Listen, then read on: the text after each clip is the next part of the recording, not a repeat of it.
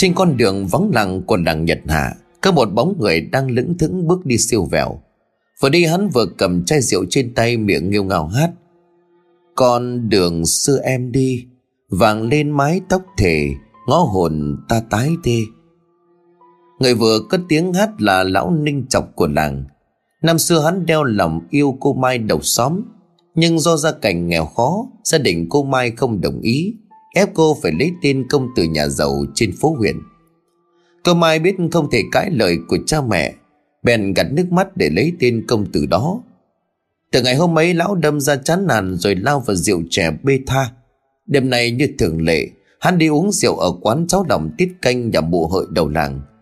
Sau khi ăn xong bắt cháu Lòng cùng nửa chai rượu, hắn bèn đứng dậy phủi đít ra về mà không trả tiền cho mụ ta.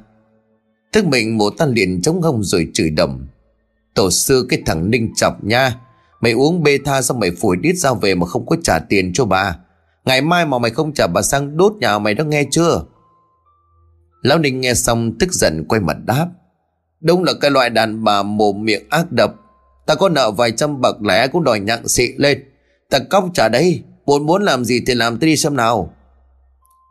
Mụ hợi béo nghe đến đây thì máu dồn lên não, chạy vào bếp cầm con dao chọc tít lợn ra, đưa lên chỉ ngang mặt của lão mà chửi: à, mày ngon thì mày đứng đấy, xem bà có chọc tít mày như chọc con heo không hả? Đã ăn quỵt rồi còn bố lão. Lão Ninh thấy vậy bèn vắt chân lên cổ để chạy, nhưng vì say quá cho nên hai chân bị díu vào nhau, không có chạy được, khiến cho lão cứ chạy được một đoạn lại bị té dúi. Vừa chạy lão vừa quay lại cất giọng lè nhẹ lên thách thức: là mụ béo, đừng có tưởng cầm con dao chọc lợn lên tay mà lòe ta nhá. Có tin ta cầm cây gậy gia truyền của ta đâm mụ 24 nhát không hả? Hôm nay ta hơi mệt cho nên tạm tha cho mụ đấy. Nghe lời của lão Ninh nói mà tất cả những người có mặt trong quán đền bật cười. Lúc này một người trong đám có mặt tại quán đứng dậy rồi nói: ôi dồi ôi, cái gậy của lão 40 năm nay chưa dùng tới, chỉ sợ không thôi á, cho nên nổi ý chứ còn đòi đâm bà hợi á, có khác gì bảo là bỏ ướt bỏ vào bao bố đâu. Lão Ninh nghe xong tức giận không nói gì, quay đầu bỏ đi. Khi về ngang bụi tre đầu ngõ, lão trần mắc tiểu nhìn xung quanh, thấy vắng hoe bèn vạch quần ra xả lũ.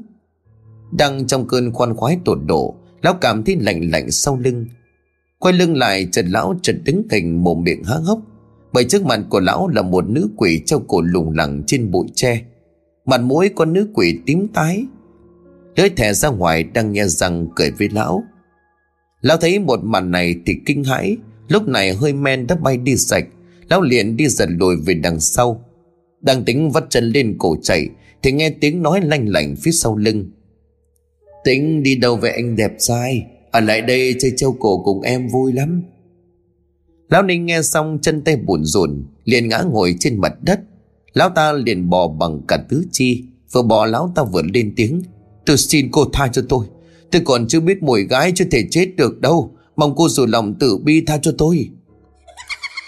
Con nữ quỷ nghe xong thì phá lên cười, nó liền bỏ cổ ra khỏi sợi dây trên cây tre, sau đó bay là xung quanh lão Ninh.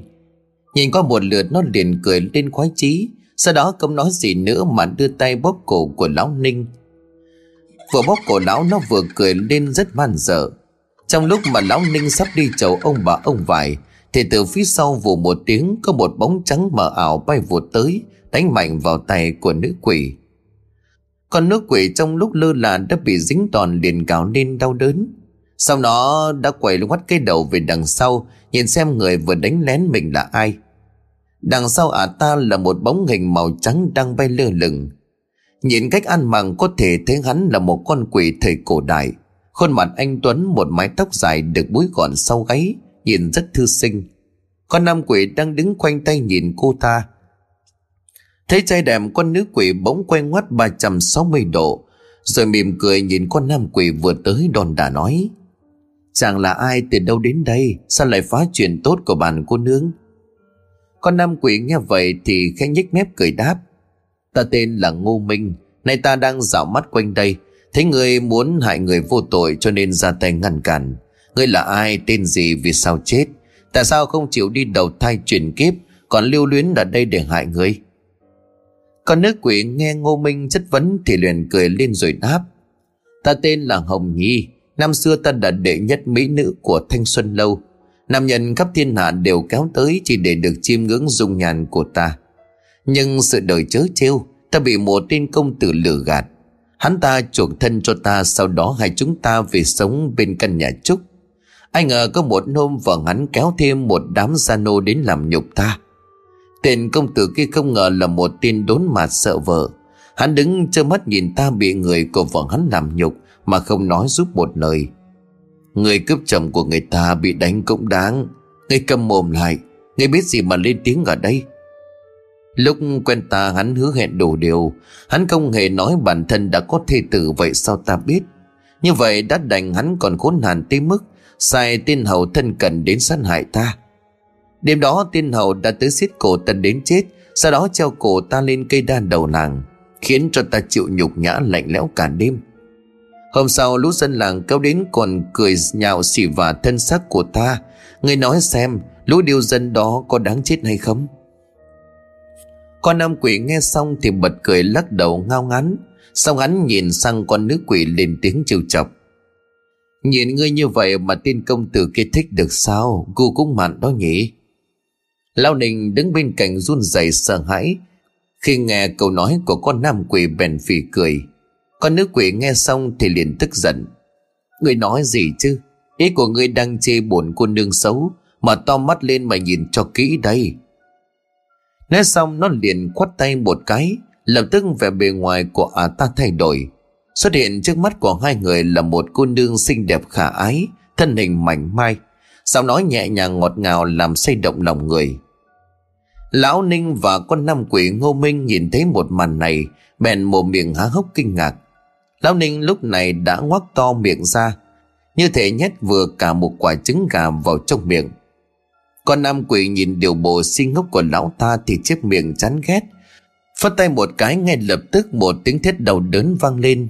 Lão Ninh ôm mặt rồi la lên ầm ĩ: Ngươi làm gì vậy? Sao lại đánh ta? Tên đần này, ngươi còn không biết điều mà chạy đi, tính đứng đợi ta treo cổ ngươi lên hay sao? Nghe Ngô Minh nói như vậy, lão Ninh chợt như tỉnh mộng, cơn ớn lạnh cộng thêm sự sợ hãi bắt đầu quay lại. Không cần nói gì thêm, lão ta bà trần bốn cẳng chạy nhanh về phía trước, miệng hét lớn: Huynh đệ bảo trọng, ta chạy trước. Bố bà con ơi, có ma! Muốn chạy sao? Đâu có dễ vậy chứ, đứng lại! Con nữ quỷ thấy lão Ninh bỏ chạy bèn vận hành quyền lực vào bàn tay. Bất chấp từ bàn tay của ả từ đâu xuất hiện một sợi dây thừng đuổi theo, nhằm xiết cổ lão Ninh nô lại. Ngô Minh thấy vậy bèn lấy trong người ra một cây quạt giấy, trên đó có viết rất nhiều dòng phù văn kỳ quái. Cậu bèn đưa lên đọc chú ngữ: Phong đả quỷ thuật lâm. Ngay lập tức cây quạt phát sáng, từ trong cây quạt bắn ra hàng trăm đạo quỷ lực màu đỏ theo từng nhịp phẩy quạt của Ngô Minh. Con nữ quỷ thấy vậy bèn chấn kinh, thu sợi dây lại. Nó thúc động quyền lực xoay sợi dây thành vòng tròn trước mặt, nhìn như một chiếc khiên vững chãi, đánh bật trở lại những đòn quỷ thuật của Ngô Minh đánh ra. Sau đó lợi dụng lúc Ngô Minh sơ ý, bèn tập trung quyền lực đánh mạnh vào thân hình của cậu. Một tiếng thét vang lên, thân hình quỷ của cậu lập tức bị đánh văng ngược lại, toàn thân không ngừng bốc ra khói đen. Thế vậy ta liền cười lên đắc ý nhìn Ngô Minh rồi nói: Thượng chàng có bản lĩnh thế nào? Hóa ra chỉ là chút pháp thuật như vậy mà muốn đối đầu với ta, đúng là tự tìm cái chết. Nể tình chàng đẹp trai, ta cố ý nạp làm phu. Đi theo ta, ta và chàng sẽ cùng nhau tu luyện. Sau này tu lên thành quỷ tiên, chúng ta cùng nhau thống trị quỷ giới, xưng bá thiên hạ, chẳng thấy sao? Ngô Minh nghe xong bèn nhếch mép khinh bỉ: Ta thà ngọc vỡ chứ không làm ngọc lành. Ngươi và ta không cùng chí hướng, dựa vào ngươi mà muốn bổn công tử đi theo, đúng là mộng tưởng. Cái gì mà làm phu thê, nghĩ tới phải ở với con quỷ giết người không gây tay như ngươi, ta đã thấy mắc ói rồi. Con nữ quỷ nghe xong liền nổi điên, tay chỉ thẳng vào mặt Ngô Minh rồi gào lớn: Tên khốn không biết điều! Được, nếu như ngươi muốn chết ta sẽ cho ngươi được toại nguyện. Dứt lời thì nó liền vận hành quyền lực vào lòng bàn tay. Ngay lập tức móng tay của dài ra hơn mét, những móng tay vô cùng sắc nhọn bốc lên âm hỏa đỏ rực. Ngô Minh thấy một bàn này liền sợ hãi, nhìn chằm chằm vào đánh giá. Từ trên người con nước quỷ bốc lên vô số lệ khí và oán khí, cho thấy ta đã sát hại rất nhiều người vô tội. Thu lại ánh mắt, Ngô Minh liền nhìn con nước quỷ rồi nói: Ta rất thông cảm với ngươi, nhưng mà ngươi đã sát hại vô số người vô tội. Nghe ta quay đầu, ngoan ngoãn xuống âm ti nhận tội, sau này còn cứ cơ hội đầu thai chuyển kiếp, nếu không thì ngươi tính làm gì? Con nước quỷ vẫn giữ thái độ tự cao đắc thắng nhìn Ngô Minh thách thức. Ngô Minh nghe nói vậy, biết sẽ không thể thuyết phục được liền lấy trong người ra một cây kiếm cổ. Cầm kiếm trong tay, Ngô Minh liền đưa lên trước mặt, khẽ cắt qua một đường ngón tay, cậu lấy huyết quỷ bôi lên lưỡi kiếm, sau đó thì đọc chú khải khởi: Trảm quỷ trừ yêu, thanh trừ yêu tà, lâm. Ngay lập tức thanh kiếm liền phát sáng. Từ trong thanh kiếm có vô vàn kiếm quang màu vàng rực bay ra theo từng nhát chém. Con quỷ nữ thấy vậy bèn chấn kinh, dùng hai bàn tay đưa chắn ngang trước mặt, cản những đường chém chí mạng.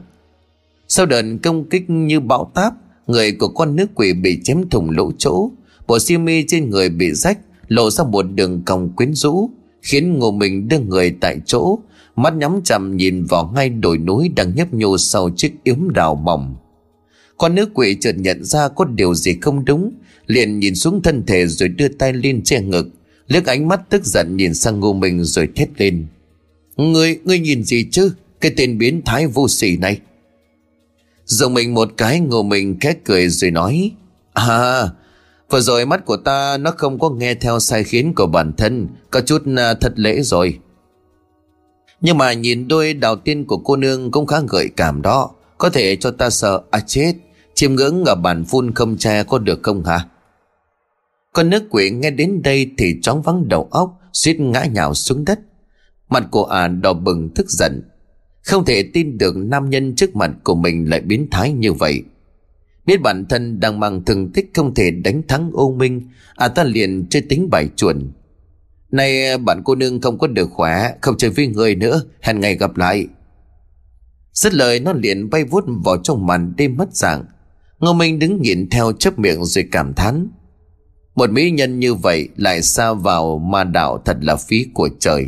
Ta nhất định sẽ chiêu nạp nàng về làm tay sai. Ở một khung cảnh khác, lúc này lão Ninh Trọng đang cắm đầu cắm cổ chạy, không để ý mọi thứ xung quanh. Mệt quá, lão liền dừng lại, chống tay xuống gối, gặp người thở hồng hộc. Nhìn lên thấy mình đã chạy về cuối xóm lúc nào không hay, lão ta bèn tự lẩm bẩm một mình: Bỏ mẹ, lúc nãy sợ quá chạy qua nhà rồi, bây giờ quay lại mà gặp con ma nữ đó chắc chết mất. Ngẫm nghĩ xong, hắn liền xoay đầu nhìn quanh một lượt. Chợt ánh mắt của hắn dừng lại tại một chiếc lều vuông bốn góc được dựng tạm dùng để làm nhà tắm thời đó. Ở trong chiếc lều lá hắt ra ánh đèn lờ mờ. Lão Ninh Trọng bèn rón rén lại gần. Càng đến gần, lão ta lại càng nghe rõ một tiếng gáo nước rồi, kèm theo tiếng nước xối là một giọng hát lanh lảnh cất lên: Anh ơi mưa nắng rãi dầu, về nhà xin má rước con dâu. Khẽ mắt nhìn vào, lão Ninh trợn mắt, một miệng há hốc nước dãi chảy ròng ròng xuống chiếc áo đang mặc. Bên trong là một người phụ nữ ngoài 30, thân hình mảnh mai có một mảnh vải che thân. Nhìn hai đồi núi nhấp nhô sau làn da trắng khiến cho lão Ninh nóng ran cả người. Thằng em của lão cảm giác chỉ dùng để giải quyết nỗi buồn nay tự dưng lại cưng lên không kiểm soát.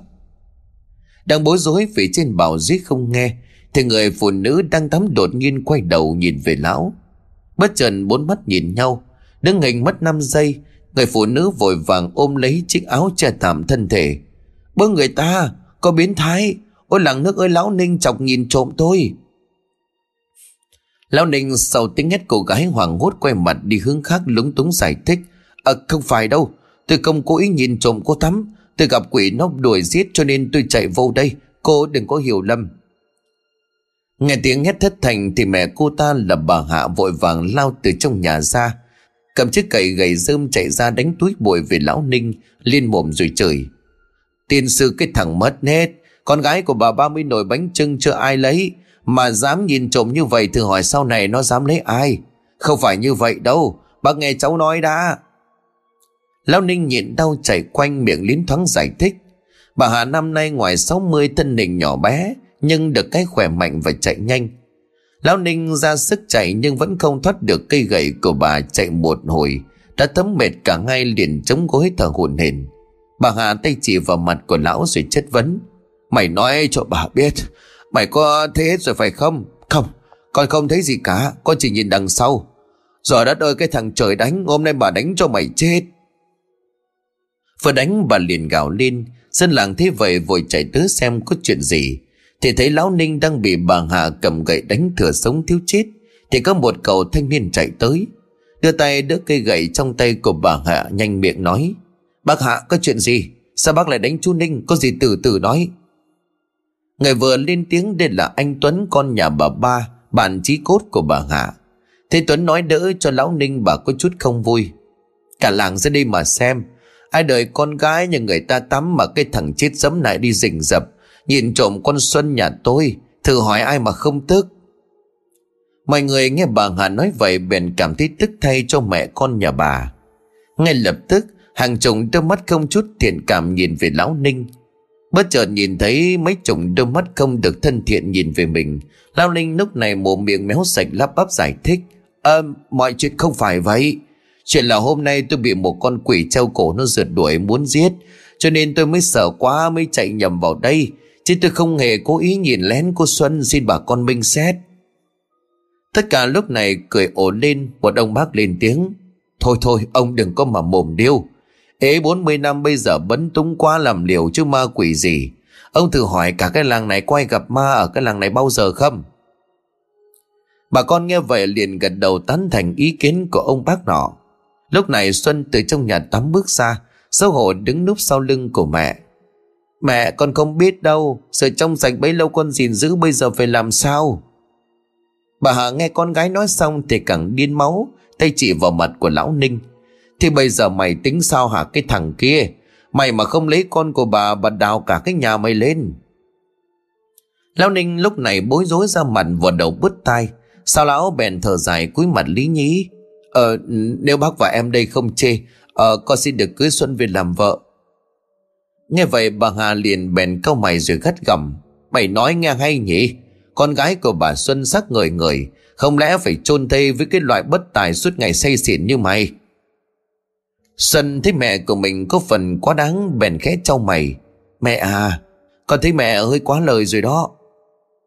Bà Hà thấy thái độ khác lạ của con gái bèn khẽ giật mình, quay lại nhìn cô với ánh mắt ngạc nhiên.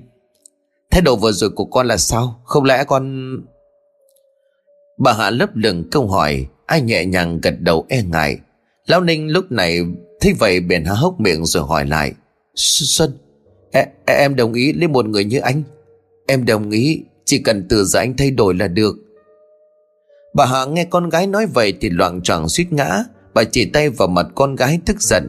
Con ơi là con, bao nhiêu mối trai làng mày không lấy, bây giờ mày lại lấy cái thằng Chí Phèo suốt ngày say xỉn như này hả con? Mày bị nó bỏ bùa mê thuốc lú rồi hả? Mẹ, con yêu anh Ninh trước giờ con không có chịu lấy ai, là do con muốn chờ anh ấy, con mong mẹ đồng ý. Lão Ninh nghe vậy thì bỗng sững người lại. Lão dường như không tin vào tay của mình, quay sang Xuân nhìn cô với một ánh mắt dò hỏi. Nhận được cái gật đầu từ cô, thế vậy lão liền có chút gì đó vui vẻ trong lòng. Khẽ siết bàn tay lại, lão đi tới gần bà Hạ quỳ xuống. Con xin bác cho con được cưới Xuân. Con không dám nói con sẽ cho Xuân một cuộc sống giàu sang phú quý, nhưng chắc chắn sẽ cho Xuân một cuộc sống đầy đủ, không phải lo cái ăn cái mặc. Nghe thấy lão Ninh nói vậy, vài bà hàng xóm cũng nói chen. Thôi bà Hạ, âu thì cũng là cái duyên cái số, nếu chúng nó yêu thương nhau thì bà hãy tác hợp cho hai đứa nó. Nghe những lời nói giúp của hàng xóm, bà Hà có chút siêu lòng. Bà nhìn sang lão Ninh rồi nói. Được rồi, nếu như vậy tao sẽ giao con gái ta cho cậu. Thế nhưng mà nếu cậu dám làm cho con gái ta buồn, ta không tha cho cậu đâu. Dạ bác cứ tin là con hứa yêu thương em, không để cho em buồn phiền vì bất cứ lý do gì. Sáng hôm sau, tại một quán nước gốc đa đầu làng, một người phụ nữ lớn tuổi ngoài 50 ngồi uống nước, miệng bô bô tám chuyện làng trên xóm dưới, miệng thì cười khanh khách như là ma làm.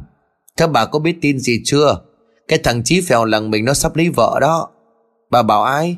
Còn ai vào đây ngoài cái thằng Ninh Chọc? Cái thằng này đêm có uống say thế nào lại đi nhầm vào nhà tắm của con Xuân. Thế là được vợ đấy, các bà có thấy hay không? Bà ta miệng vừa nhai miếng bánh vừa quăng quắc kể chuyện. Trần có một người đàn ông đến gần, vỗ vai của bà ta một cái, sau đó thì gắt nhẹ. Sáng giờ tôi tìm bà không thấy đâu, hóa ra là ngồi đây lo chuyện của nhà người ta. Có về nấu cám lợn cho mấy con lợn ăn không thì bảo. Người vừa tới là ông Lâm, chồng của bà Tư, hàng xóm của nhà bà Hạ.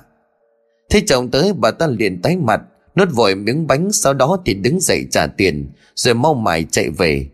Ông Lâm nhìn theo vợ rồi lắc đầu nói, dùng cái ngữ đàn bà chả được cái nước gì. Việc nhà thì nhắc, việc cô bác thì siêng, hở ra một cái là đi buôn dưa lê.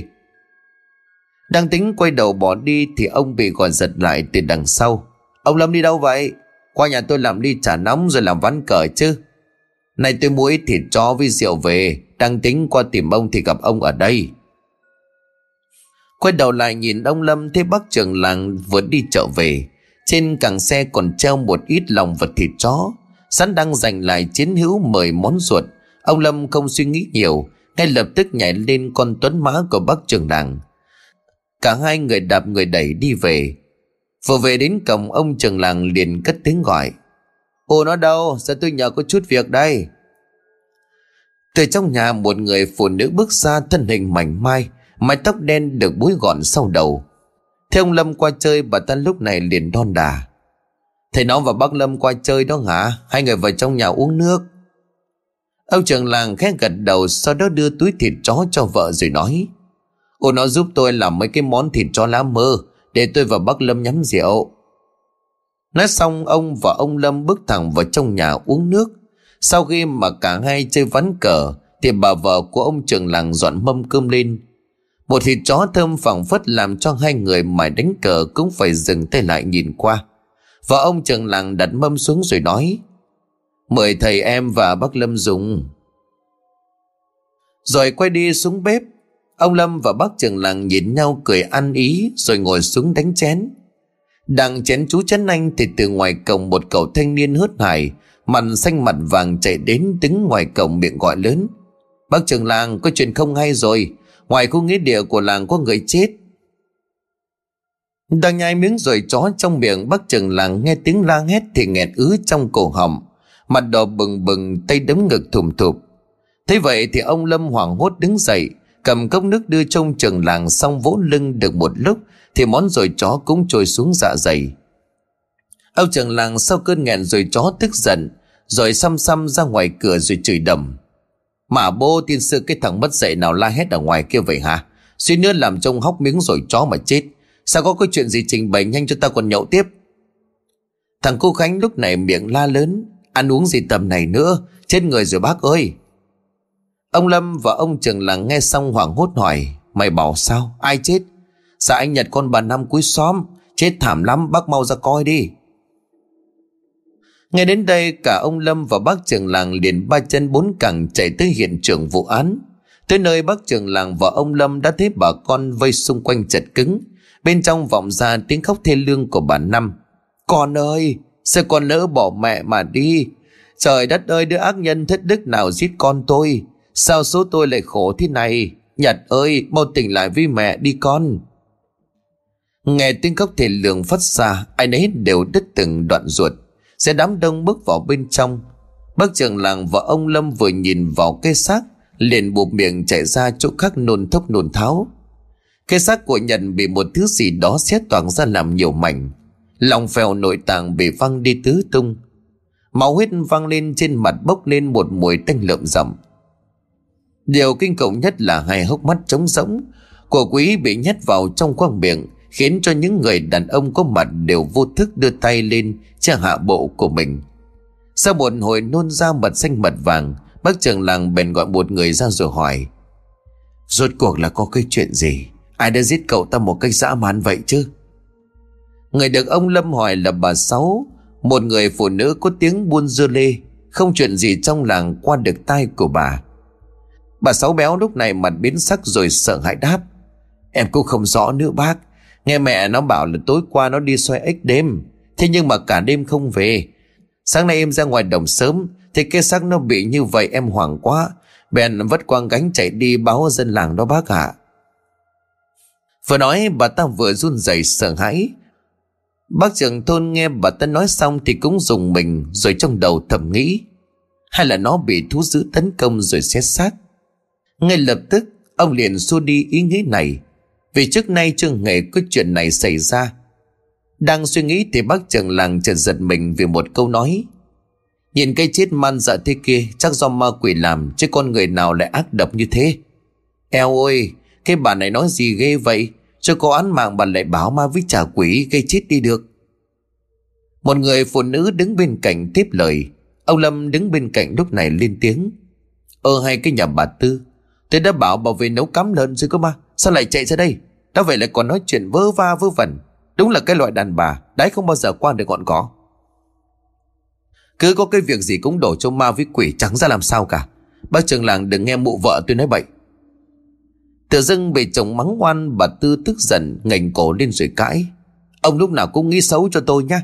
Hôm qua tôi nghe được thằng Ninh chồng nó bảo là gặp quỷ, cho nên mới đi nhầm vào cái nhà cái Xuân, cho nên tôi mới nói vậy, chứ tôi đâu biết được mà lần. Trời đất ơi, bà tin ai không tin lại đi tin cái thằng nát ấy. Thôi không có nói nhiều, bà có về cho lợn ăn không thì bảo. Trong lúc ngay vợ chồng nhà ông Lâm đấu khẩu thì từ ngoài xa có một đội quân lính của quan phủ đi tới. Sau khi xem xét hiện trường không tìm ra manh mối, đội binh lính giao lại tử thi cho gia đình, sau đó ra về. Ông trưởng làng thấy vậy bèn đi tới gần gia đình bà Thắm vỗ vai rồi nói, thôi gia đình bớt đau lòng, mau đưa xác thằng bé về an táng đi. Nó dứt câu thì ông liền quay qua nói với bà con, bà con giải tán rồi qua nhà chị Thắm phụ giúp công việc mai chay cho thằng bé. Nó đến đây ông liền quay xe đi thẳng một mạch xuống cuối làng. Tới trước cổng nhà ông bèn cất tiếng, anh Ninh có nhà không? Ai đó, đợi tôi chút, nhà có chó đấy, đứng ngoài kẻo nó cắn cho thì khổ. Đợi tầm 10 phút thì bác trưởng làng thấy lão Ninh thất thểu đi ra, quần áo lấm lem chắn đầy mồ hôi mở cẩm. Khá ngạc nhiên khi bác thấy lão Ninh hôm nay không hề say xỉn như mọi hôm. Thế bác trưởng làng, lão Ninh khá là bất ngờ, vội đi đến mở cổng, sau đó liền cất lời, hôm nay có cái việc gì mà bác sang nhà em? Mời bác vào trong nhà uống nước. Bước vào trong nhà thấy sạch sẽ ngăn nắp, bác trưởng thôn nên làm ngạc nhiên. Sao hôm nay tôi thấy nhà cậu khác mọi khi, chắc sắp có chuyện gì vui phải không? Dạ không giấu gì bác, em sắp lấy vợ cho nên muốn thay đổi lại bản thân. Có chút ngạc nhiên bác trưởng thôn liền hỏi, anh nhà cậu lấy ai? Sao tôi chưa nghe ai nói? Dạ em lấy con Xuân nhà bà Hạ, nói thật là xấu hổ nhưng mà cũng là cái duyên cái số. Bác trưởng thôn nghe vậy gật gù, sau đó lại hỏi, tôi hỏi không phải chứ nghe mấy bà ngoài đồn là cậu gặp quỷ có phải không? Lão nghe bác trưởng thôn hỏi như vậy thì khẽ giật mình. Dạ tại sao bác lại hỏi em vấn đề này? Không lẽ bác cũng giống như người trong làng nghĩ em uống say bị chuyện sao hả? Ấy, cậu đừng hiểu lầm, tôi không có ý đó. Cái chuyện là sáng nay trong làng có một vụ án mạng kinh khủng, phía công an không tìm ra được manh mối. Nghe bà Lệ nói thì hôm qua cậu gặp quỷ, tôi bán tín bán nghi sang tìm cậu để hỏi cho rõ. Nếu mà thật sự làng ta có quỷ, tôi sẽ đi tìm thầy về hóa giải. Lão Ninh lúc này nghe xong thì gật gù, thả lòng cơ mặt rồi nói, chuyện là đêm hôm trước em đi uống rượu nhà mụ béo về, khi mà đi qua cái bụi trên đầu xóm, em gặp một con nữ quỷ nó treo cổ bác cả. Nhìn mặt của ả ta mà đến bây giờ em vẫn còn ám ảnh đấy bác. Bác trưởng làng nghe lão Ninh kể thì tái mặt đi, sau đó lại hỏi tiếp, vậy tại sao chú lại chạy thoát? Lão Ninh nghe bác trưởng làng hỏi thì thất thần, ngẫm nghĩ một lúc lão ta mới nói, em được một con nam quỷ cổ đại giúp cho nên mới giữ được một mạng đó bác ạ. Bác trưởng làng nghe xong thì giật mình đánh thót, toát mồ hôi trán. Tuy nhiên bác vẫn chưa hoàn toàn tin vào lão Ninh. Sau một hồi trò chuyện, bác trưởng làng đứng dậy ra về, mang trong mình một tâm trạng đầy hoang mang và bối rối. Đêm hôm đó ông trưởng làng đang ngủ thì bỗng nhiên giật mình tỉnh giấc vì tiếng chó sủa ở ngoài sân. Tức mình ông liền quát vòng ra ngoài, Lô, mày có im cho ông ngủ không hả? Đêm hôm mày sủa cái gì thế? Sau tiếng quát ông nghĩ còn Lù sẽ im lặng và chui vào ổ như mọi lần. Thế nhưng không, lần này nó càng gào rú điên loạn hơn. Hai chân cào mạnh xuống mặt đất tạo ra tiếng kêu rất chói tai. Thức giận, ông liền sấn sổ tính bước ra ngoài đập cho nó một trận, thì đột nhiên đằng sau ông có một bàn tay kéo giật ngược lại. Ông trưởng làng hốt hoảng tính la lớn thì nghe một tiếng suyệt, rồi quay đầu nhìn lại. Ông mới thở phào khi thấy vợ của mình đứng đằng sau, mắt lăm lăm nhìn ra ngoài cửa.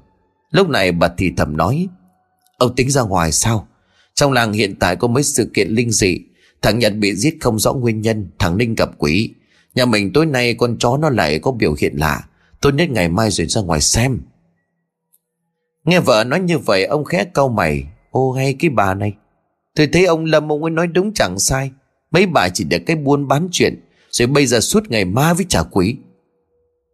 Nói xong ông liền thùng thẳng bước ra ngoài, tay chạm vào cửa tính mở ra thì một tiếng bộp vang lên. Cùng lúc đó một chất lỏng gì đó đặc sệt văng qua khe cửa vào mặt ông. Thoáng giật mình sợ lên đưa ra trước, ông trưởng làng lúc này há hốc miệng, thất kinh, mặt cắt không còn giọt máu, một miệng cứng đơ méo sạch không nói được lời nào. Vợ của ông trưởng làng thấy bác đứng nghiêm như vậy thì lấy làm lạ bèn đi tới. "Thế nó làm sao thế? Sao tự dưng lại đứng nghiêm toàn thân lạnh toát như thế?" Ông trưởng thôn đang đứng hình khi nghe thấy vợ nói vậy, bèn run rẩy quay mặt lại. Vừa thấy mặt ông, bà vợ đang hét lên một tiếng đầy kinh hãi, sau đó thì ngã ngồi sát đất, tay chỉ vào mặt bác trưởng làng run rẩy lắp bắp: "Máu, mặt ông dính đầy máu, máu này ở đâu sao vậy?" "Tôi không biết, vừa rồi tôi định ra mở cửa thì máu từ bên ngoài văng vào, tôi cũng đang rất hoang mang." Nghe chồng nói đến đây, bà vợ lúc này liền tái mặt lôi chồng vào bên trong, lấy khăn ướt lau sạch vết máu trên mặt xong bà khẽ thì thầm: "Tôi nghĩ trong làng chúng ta có quỷ thật đó thầy ạ. Ông xem thế nào chứ, ngày mai đi tìm thầy về xem giúp, chứ tôi thấy là không có yên tâm." Nghe bà vợ nói như vậy, ông trưởng thôn lúc này gật gù tán thành ý kiến của bà. Chợt ông nghĩ đến một điều gì đó bèn quay qua hỏi: "Này, giờ sao tôi không nghe thấy tiếng con lu sủa nữa vậy? Nãy giờ thì im mắng quá, tôi thấy lo cho nó." "Tôi cũng lo, nãy giờ thì im quá, hay là chúng ta ra xem thử." Nghe vợ nói vậy, ông liền có chút phân vân, ngập ngừng một lúc ông liền chặt lưỡi, đánh liều rón rén đi về phía cửa. Đưa mắt nhòm qua khe cửa thấy không có chuyện gì lạ, ông liền đánh bảo mở cửa ngó ra bên ngoài nhìn. Khi ánh mắt của ông vừa quen với bóng tối, lập tức ông liền rú lên một tiếng chấn kinh, sau đó thì ngã lăn ra bất tỉnh. Hóa ra tiếng động ông nghe tới lúc tối là do có kẻ đã đáp đầu con lu vào cánh cửa, từ đó máu văng ra qua khe cửa vào mặt. Vừa rồi ông vừa thò đầu ra nhìn, thấy đầu con lu nằm chồng chơ dưới mặt đất, máu chảy thành vũng dưới đất, khiến cho ông kinh hãi thét lên rồi ngất lịm. Sáng hôm sau, làng Nhật Hà được một phen náo loạn gà chó không yên, mọi người hoang mang sợ hãi, nhiều bà tiếc của quần sắn đến tận bẹn mồm chửi: "Tổ sư cái thằng mất dạy nào giết gà nhà bà mình nhá, cái loại ác nhân thất đức. Bà nuôi mấy tháng trời mới được cái đàn gà, mà mày lỡ lòng nào mà mày bẻ cổ gà nhà bà. Ta nguyền rủa tổ tông tam họ ba đời chín kiếp dòng họ nhà mày, hang hốc nhà mày, chết đâm chết chém, vô sinh tuyệt tử tuyệt tông, không có con nối dõi." Nhất thời cả nhóm nháo nhào lên, nhà thì mất trâu, nhà thì mất chó mèo, nhà thì đàn gà bị bẻ cổ. Từ đầu tới cuối làng là một hỗn hợp tạp âm, người chửi người khóc vì tiếc của. Bác trưởng thôn sáng nay cũng ra ngoài chết đứng khi thấy con lu bị chặt đầu phanh xác, rồi nhàng đậu xung quanh, mùi máu tanh sộc lên khiến cho bác ôm bụng nôn khan đến mấy lần. Đang hoang mang không hiểu chuyện gì xảy ra thì từ ngoài cổng một bóng người hớt hải chạy tới rồi gọi lớn: "Bác trưởng làng ơi, bác có nhà không? Ai đây? Có chuyện gì mà gọi sớm vậy?" Vừa hỏi bác vừa đi ra ngoài cổng, ngó đầu nhìn ra thấy cô Khánh mặt mày xanh lét, tay chống gối thở hồng hộc. Ông trưởng làng thấy vậy thì bèn nhíu mày hỏi: "Mày làm cái gì mặt mày xanh lè xanh lét vậy? Thở hộc như trâu thế hả?" Cô Khánh vừa chạy mệt đứt hơi, nghe ông trưởng làng hỏi thì gấp gáp đáp lại với một giọng nói đầy đứt quãng: Bác gia đình làng đi, ở ngoài đó trâu đầy xác động vật, máu vương khắp nơi rồi, kinh dị lắm bác ạ."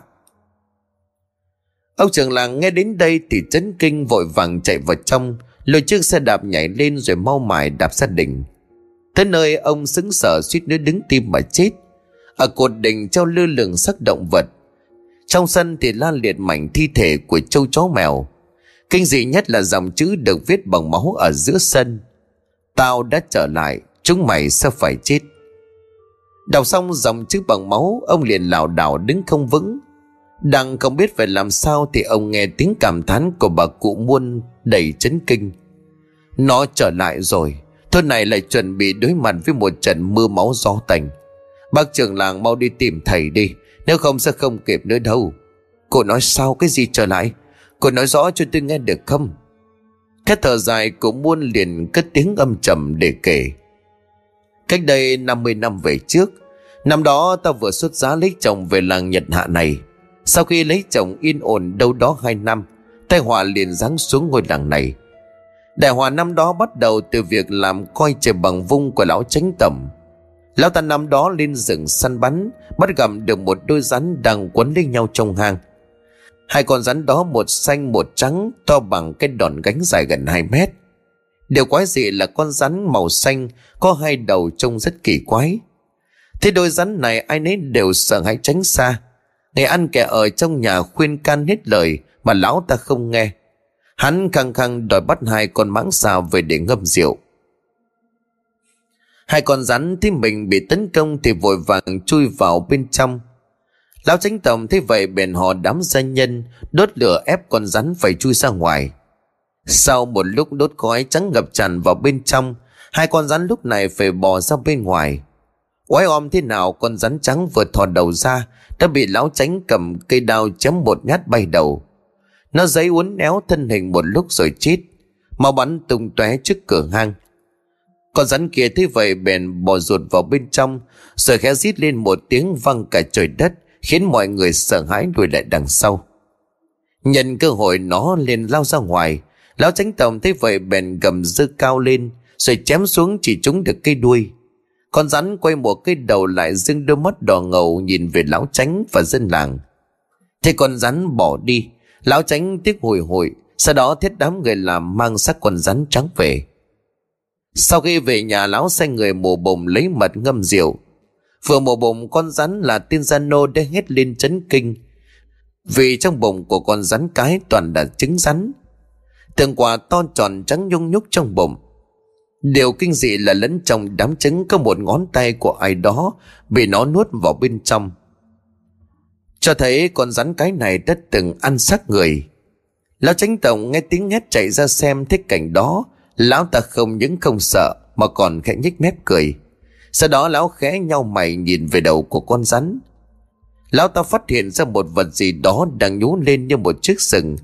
Đang chăm chú quan sát thì lão giật mình vì tiếng la thất thanh của chị người làm: "Sao Long, sao Long? Thưa ông, chính con này không phải là rắn bình thường mà là con xà tinh tu luyện sắp thành giao long rồi ông." Lão Chánh nghe vậy thì liền bật cười, sau đó đưa ánh mắt kỳ quái nhìn về xác con rắn. Lão ta chậm chậm nói một câu khiến cho ai nấy đều buồn rùn cả chân tay: "Giao long hay con gì ta không quan tâm, mày cứ lọc thịt băm nhỏ cuốn lá lốt cho ông. Tối nay tao mời ông Lý Trường sang thưởng thức. Mật mày để gọn vào trong để ông ngâm rượu, còn trứng là mày đem đi chiên ngập dầu, sau đó thì nấu món thịt kho với trứng cho ông, nghe chưa?" Nghe bà cũng muốn kể đến đây, ai nấy liền tái xanh mặt mày. Đang run sợ thì mọi người lên tiếng chửi đầm: "Còn mẹ nó, cái lão Chánh Tổng này có bị làm sao không chứ? Dám ăn mấy cái món quái dị như vậy, đúng là cái đồ ma quỷ." Dần mình quay lại, bác trưởng làng thấy lão Ninh Trầm đứng đằng sau nghe chuyện từ bao giờ. Thế vậy bác liền cất tiếng: "Ủa Ninh, cậu đi đâu ra đây vậy?" Lão Ninh nghe bác trưởng thôn hỏi khẽ gật đầu rồi đáp: "Em đang bực mình từ sáng đến giờ đây. Bác không biết đâu, cái đứa thổ tà nào nó vào nhà em Xuân bẻ cổ hết cả đàn vịt. Đã vậy nó còn treo lên trên cột nhà. Em mà tóm được nó thì em phải vặn cổ nó từ đằng trước ra đằng sau. Đang bực bội đi nghe qua thì nghe cụ kể chuyện, cho nên em đứng lại để nghe." Khẽ thở dài, bác trưởng làng bèn lắc đầu ngao ngán, sau đó thì âm trầm nói: "Chuyện này ngày càng nghiêm trọng rồi. Làng ta phải đối mặt với 2 thứ tà vật vô cùng đáng sợ. Ngoài con nữ quỷ cậu gặp thì còn có thêm con xà tinh năm xưa đã quay trở lại." Lão Ninh nghe xong thì liền trầm sắc mặt, sau đó như nghĩ ra điều gì, lão liền à lên một tiếng, sau đó quay sang nói với bác trưởng thôn. Làng ta thật ra có hai con quỷ đó bác. Từ hôm đó em bị nữ quỷ kia ám sát, em may mắn được một con nam quỷ ra tay cứu giúp. Cậu nói sao? Nam quỷ giúp cậu?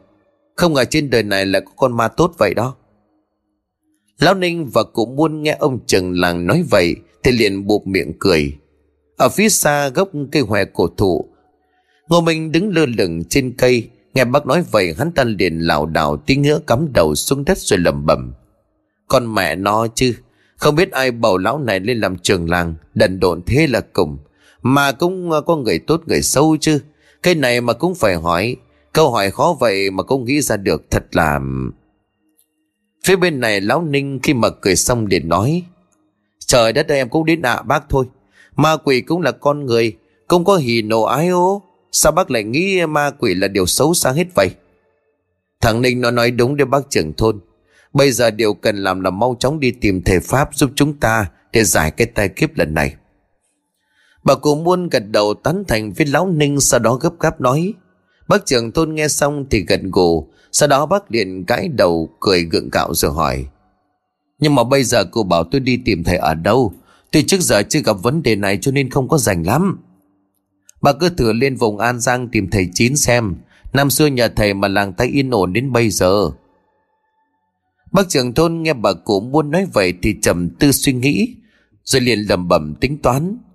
Từ làng ta qua An Giang đi cũng phải mất 3 ngày, không khéo khi tới nơi dân làng đã bị con xà tinh và nữ quỷ đó giết mất. Nghĩ là vậy nhưng bác vẫn hỏi cụ Muôn địa chỉ nhà thầy, sau đó thì vội vàng đi ra bến xe để bắt xe ngựa. Còn lại 2 người lúc này, cậu Muôn lúc này liền giục lão Ninh. Thôi bây giờ chuyện quan trọng là chúng ta nên dọn dẹp lại đình làng. Đây là chỗ linh thiêng, không thể để xác và máu động vật làm ô ấy. Nói dứt câu thì lão Ninh bắt tay vào dọn dẹp. Trong lúc dọn dẹp lão Ninh bỗng vẫn còn mang đầy tò mò, liền hỏi cụ Muôn. Vừa cô nói thầy Chín giúp làng ta, vậy thầy ấy năm nay bao tuổi rồi cô? Ta nhớ mang máng thầy ấy hơn ta 6 tuổi. Năm đó thầy qua giúp làng ta thì cũng chỉ ngoài 30. Nghe cụ nói như vậy, lão Ninh gật đầu ra chiều đã hiểu. Xong hắn lại nói, cô kể nốt câu chuyện vừa rồi đi, con mới nghe được chút, bây giờ lại tò mò. Bà cụ Muôn nhìn lão ta một cái rồi cười hiền mắng. Bố nhà cậu vẫn cái tật tò mò như hồi còn bé đó, cái gì cũng phải hỏi lấy được mới thôi. Nói xong thì bà cụ lại bắt đầu hồi tưởng lại câu chuyện của quá khứ. Sau khi lão Chánh Tổng sai người làm thịt con rắn, lão ác nhân đó còn lấy đầu con rắn trắng, sau đó lấy cây đinh đóng xuyên qua đầu ghim thẳng lên cột nhà lớn, nhằm ra oai với các lý trưởng và Chánh Tổng làng bên. Đêm hôm đó lão ta mới mời một đám lý trưởng và Chánh Tổng đến nhà. Vào bữa cơm, lão liền sai người bưng các món làm từ thịt rắn lên để cho mọi người cùng thưởng thức. Mấy lão kia đều là lũ tham ăn biến làm. Nghe lão ta nói vậy, đây là thịt giao long ngàn năm có một, thì liền vụt đầu vào ăn. Thế nào tên ấy đều tấm tắc khen ngợi. Lão Tránh thế vậy thì ưng ý lắm. Xong hắn ta đưa tay gắp một quả trứng kho với thịt cho vào trong miệng. Vừa bỏ quả trứng vào miệng, hắn ta bắt đầu cảm thấy vị tanh tanh. Sau đó lão bấm bụng cắn một nhát thì trời đất ơi, trong quả trứng vô số máu huyết tràn vào bên trong khoang miệng.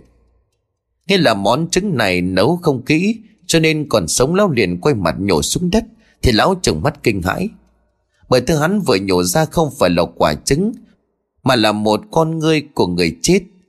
Lão thấy vậy thì bần hoảng hốt đứng bật dậy chạy ra ngoài, gập bụng nôn khan. Sau một hồi ói mửa mật xanh mật vàng, lão ta đi vào nhìn lại thấy đó chỉ là một quả trứng rắn bình thường. Con rắn trong quả trứng bị lão nhai thần 2-3 lần, đầu đít lẫn lộn. Lão lúc này liền lẩm bẩm, quái lạ, rõ ràng vừa rồi là con ngươi, sao bây giờ lại... Chắc là do mình quá chén cho nên nhìn cả hóa quốc. Mấy lão lý trưởng ngồi đó thấy biểu hiện lạ của hắn, bàn ngạc nhiên, sau đó thì cũng tặc lưỡi mặc kệ. Một tên lý trưởng béo ú tay cầm chiếc thìa với một quả trứng bỏ vô miệng nhai ngấu nghiến. Người ngồi đối diện còn nghe được tiếng nhai rúp rốp. Lão ta thấy mình hơi vô duyên, liền cười gượng xin lỗi mọi người. Mấy lão Lý và lão Chánh nhìn vào mặt hắn liền tái mặt rùng mình.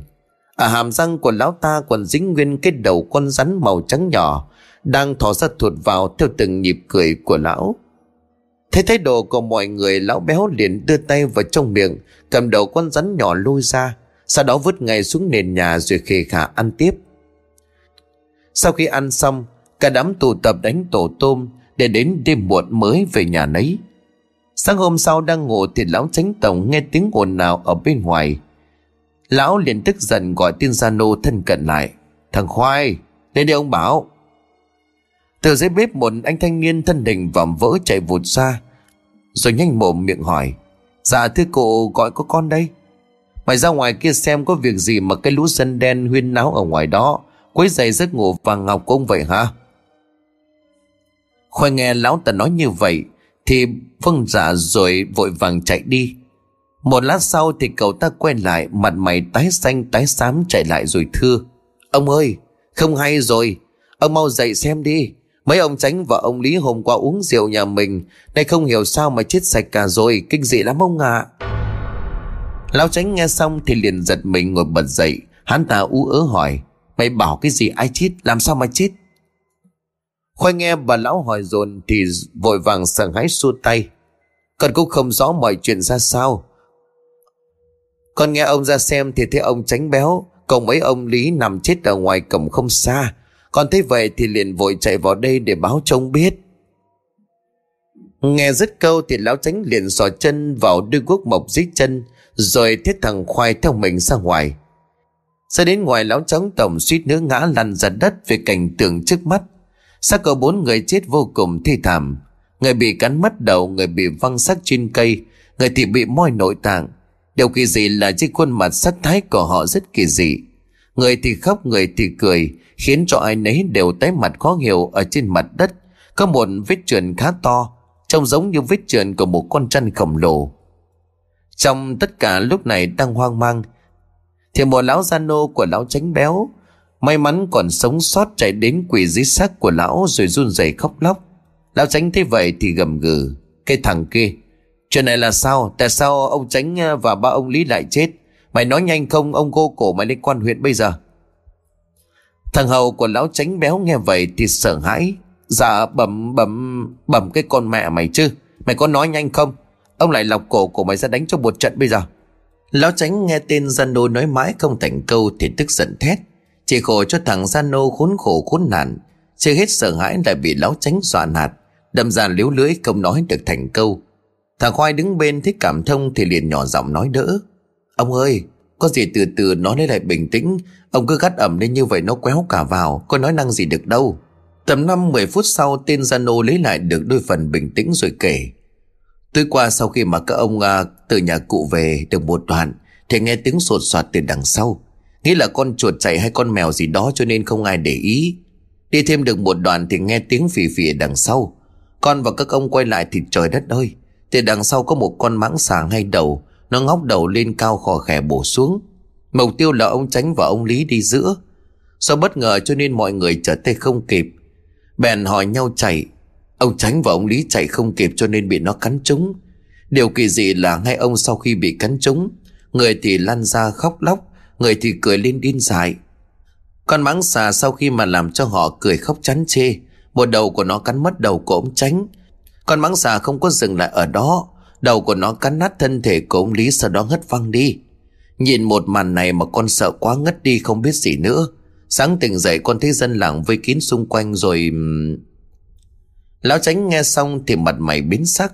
Lão ta không nói gì cả, liền sai gia nhân đi báo quan tri huyện rồi thùng thẳng đi về. Và trong nhà lão ta mặt mày trầm tư. Lúc này thằng Khoai đi từ dưới bếp lên, tay bưng mâm cơm để xuống bàn, sau đó mau miệng nói: Dạ con mời ông xê cơm. Lão Chánh đang thất thần nghe thằng Khoai mời cơm thì định thần lại.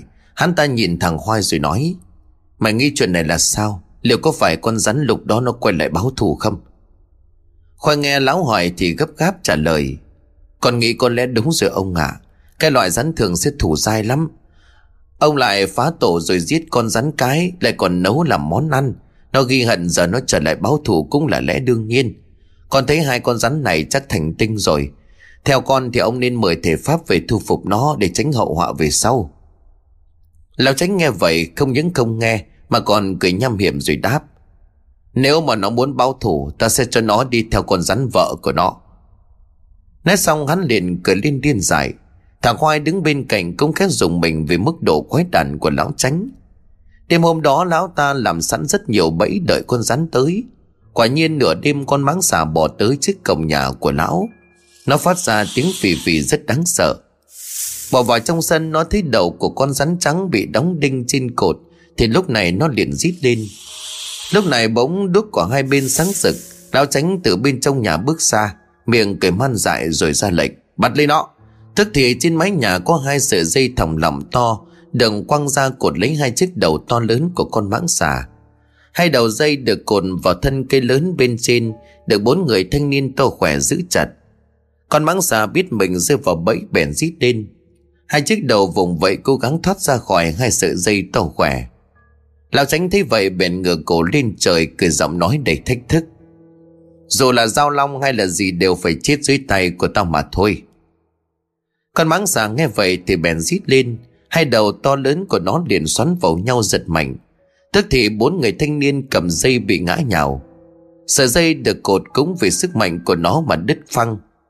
Đừng giải thoát, con mãng xà to lớn điện lao tới trước mặt của lão Tránh đang thất kinh đứng hình tại chỗ.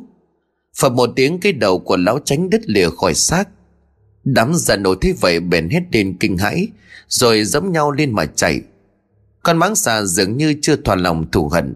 Lúc này hai mắt của nó đỏ rực màu máu. Nó liền trườn tới trước cổng của nhà lão Tránh án ngữ. Tất cả gia nô trong nhà thấy vậy bèn kinh hãi lùi lại, không biết phải làm sao. Có vài người không sợ chết cầm dao và cuốc lên tính sống chết một phen. Thế nhưng tất cả đều bỏ mạng dưới thân hình to lớn của nó. Máu huyết xác người lan liệt trên sân.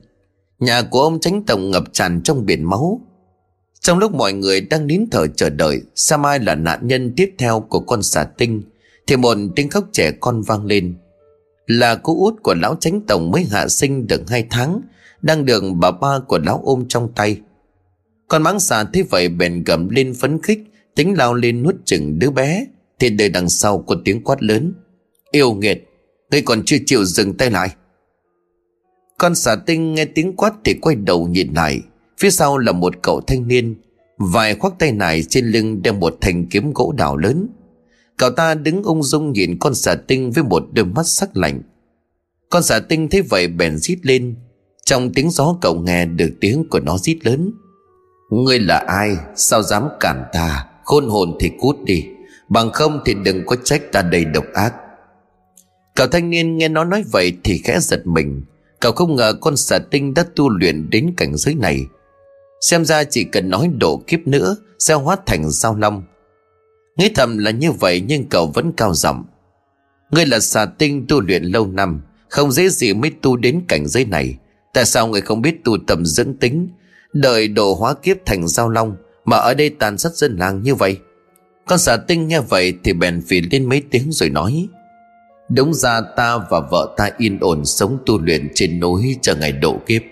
Nàng đang mang thai sắp tới ngày sinh, nhưng mà ai ngờ tên Tránh tổng này cậu lũ điêu dân đã lên trên núi săn bắt. Hắn giết vợ ta, đã vậy còn bắt nàng về ăn thịt. Đầu của nàng lão ta treo ở kia, ngươi không thấy sao? Ta không cam tâm, nhất định ta phải giết hết cả làng này để bồi táng cho vợ cùng con của ta. Cậu thanh niên nghe xong bèn tức giận quát: Hoang đường! Việc hắn tạo ác ngươi cũng đã giết hắn và đám gia nô trong nhà, như vậy đã quá đủ rồi. Nếu ngươi còn chấp mê bất ngộ đừng trách ta ra tay trảm sát. Nói xong cậu liền cầm chiếc thanh kiếm gỗ đào lao tới đánh nhau với con xà tinh. Cả hai một người một rắn lao vào nhau cận chiến. Hai cái đầu của con rắn trong lúc giao chiến liên tục phát ra tiếng cười và tiếng khóc rất quái dị, khiến cho người nghe phải rùng mình ớn lạnh. Sau một hồi giao chiến, cậu thanh niên đó đã chém được một chiếc đầu của con xà tinh đó xuống. Cùng lúc cậu bị con mãng xà dùng đuôi quật mạnh bay xa vài mét, lăn lộn trên mặt đất bất tỉnh nhân sự. Con xà tinh cũng nhanh chóng trốn đi mất dạng. Ngày hôm sau cậu tỉnh lại, bà con hỏi mới biết cậu tên là Chín, là một pháp sư chuyên đi trừ ma vệ đạo. Ông quê ở An Giang, theo thầy học đạo Pháp từ khi còn bé. Nghe cậu nói đến đây, ai nấy đều gần gù khen ngợi, không ngừng cảm ơn. 3 ngày sau, cậu Chín khỏe lại và tiếp tục cuộc hành trình của mình. Trước khi đi, cậu nói: con giả đinh đó tạm thời vài chục năm nữa sẽ không thể hồi phục thương thế mà quay lại hại dân. Mọi người cứ yên tâm, sau này nếu dân làng gặp nạn nhất định sẽ có người giúp đỡ. Có việc gì hãy lên An Giang tìm cháu sẽ giúp. Nghe bà cụ kể đến đây, lão Ninh trọng liền gật đầu ra chiều đã hiểu. Lão lúc này liền lẩm bẩm: giá mà thầy Chín năm đó giết được nó luôn, có phải bây giờ bớt hậu họa rồi không chứ? 2 ngày sau, trong làng liên tiếp xảy ra án mạng. Mọi người vô cùng lo lắng, xen lẫn hoang mang sợ hãi. Ai nấy đều đóng kín cửa cố thủ trong nhà. Từ hôm đó, lão Ninh đi ăn đám ở nhà chú bên xóm về hơi muộn.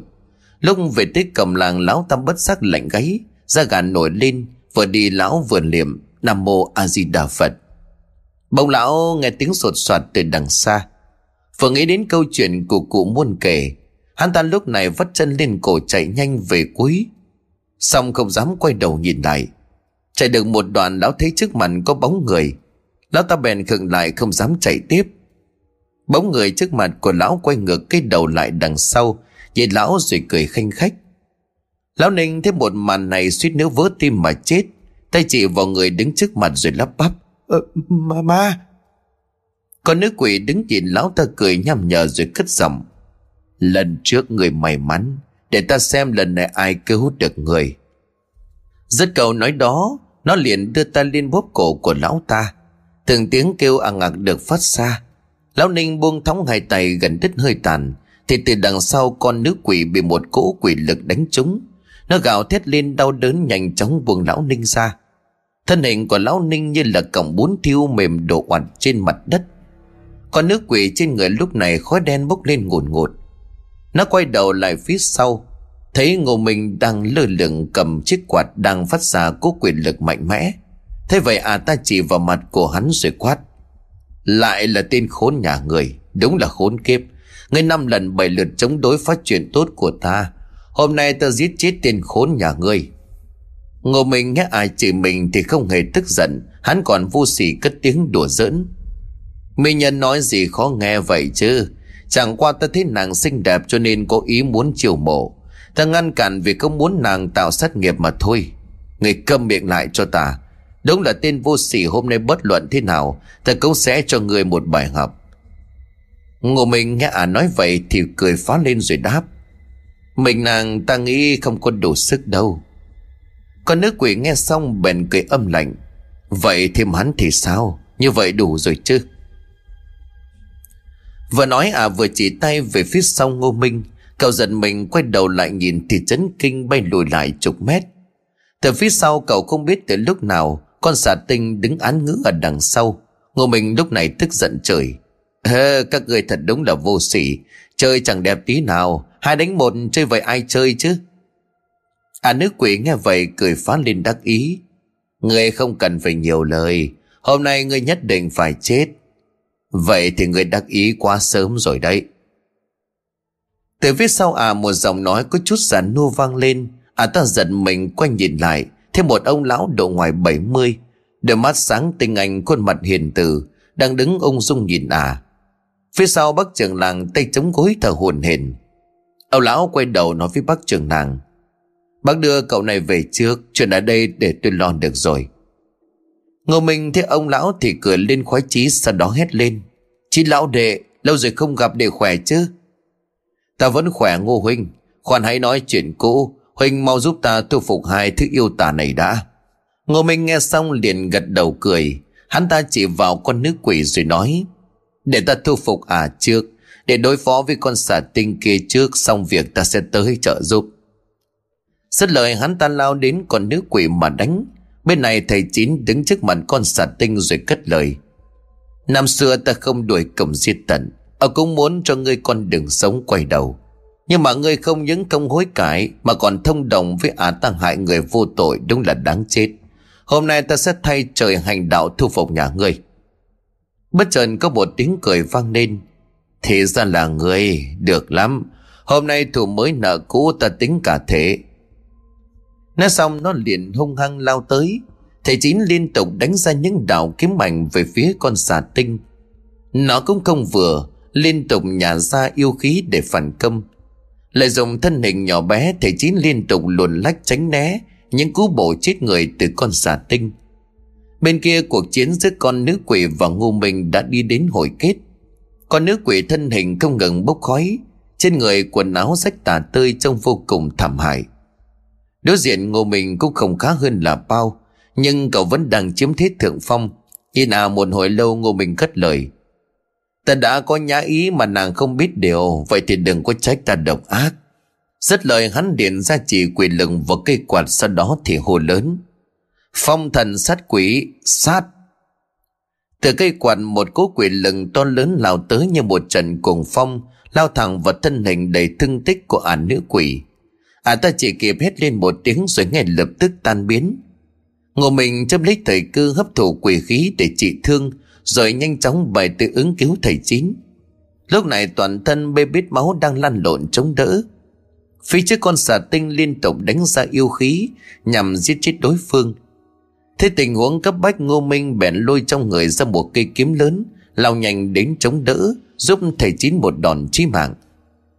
Biết cứ kéo dài sẽ bất lợi cho cả hai, thầy Chín bèn dùng đến sát chiêu của mình: Thái ất hỏa pháp, thái ất hỏa pháp.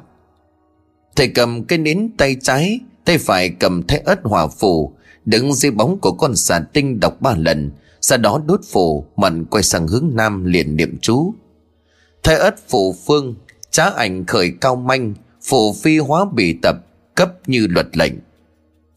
Ngay lập tức lá bùa bốc cháy lao thẳng đến con mãng xà tinh đang oằn mình tránh né đòn công kích như vũ bão từ Ngô Minh. Lúc này vảy trên người con xà tinh đã bị Ngô Minh đánh cho chóc nham nhở. Sau khi nguồn sức mạnh từ lá phù đánh vào thân thể, ngay lập tức một ngọn lửa bốc lên không ngừng thiêu đốt.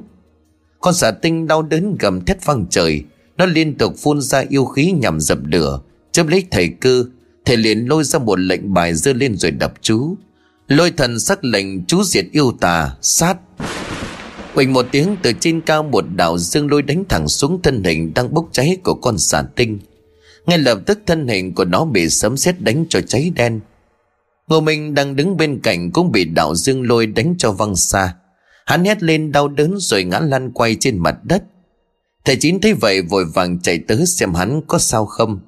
Ngô Minh lúc này tức giận trời: Tên giả chết tiệt, để muốn giết cả ta sao chứ?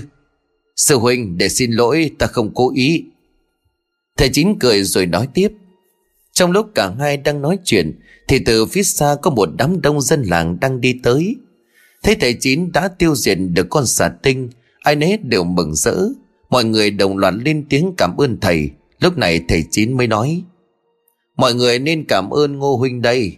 Nếu không có huynh ấy trấn giữ ở đây, chắc làng ta không được yên bình cho đến bây giờ. Ngô Minh nghe xong liền xua tay: Ơn nghĩa gì, ta chỉ làm theo giao phó của sư phụ chúng ta. Sáng hôm sau, Ngô Minh và thầy Chín cùng nhau quay lại An Giang. Sau khi tiến thầy và Ngô Minh đi, bác trưởng thôn liền vỗ vai của lão Ninh: Chuyện làng đã giải quyết xong, bây giờ cậu nên cho cả làng uống rượu mừng chứ hả? Lão Ninh xoa đầu cười nhìn sang Xuân, thấy cô e thẹn gật đầu, lão ta bèn cười lớn: Được thôi, vậy hôm nay mời cả làng đến quán cháo nhà bà Hợi ăn mừng nhé. Mọi người nghe xong ai nấy đều bật cười. Làng Nhật Hạ từ hôm nay sẽ bắt đầu trở lại cuộc sống yên bình.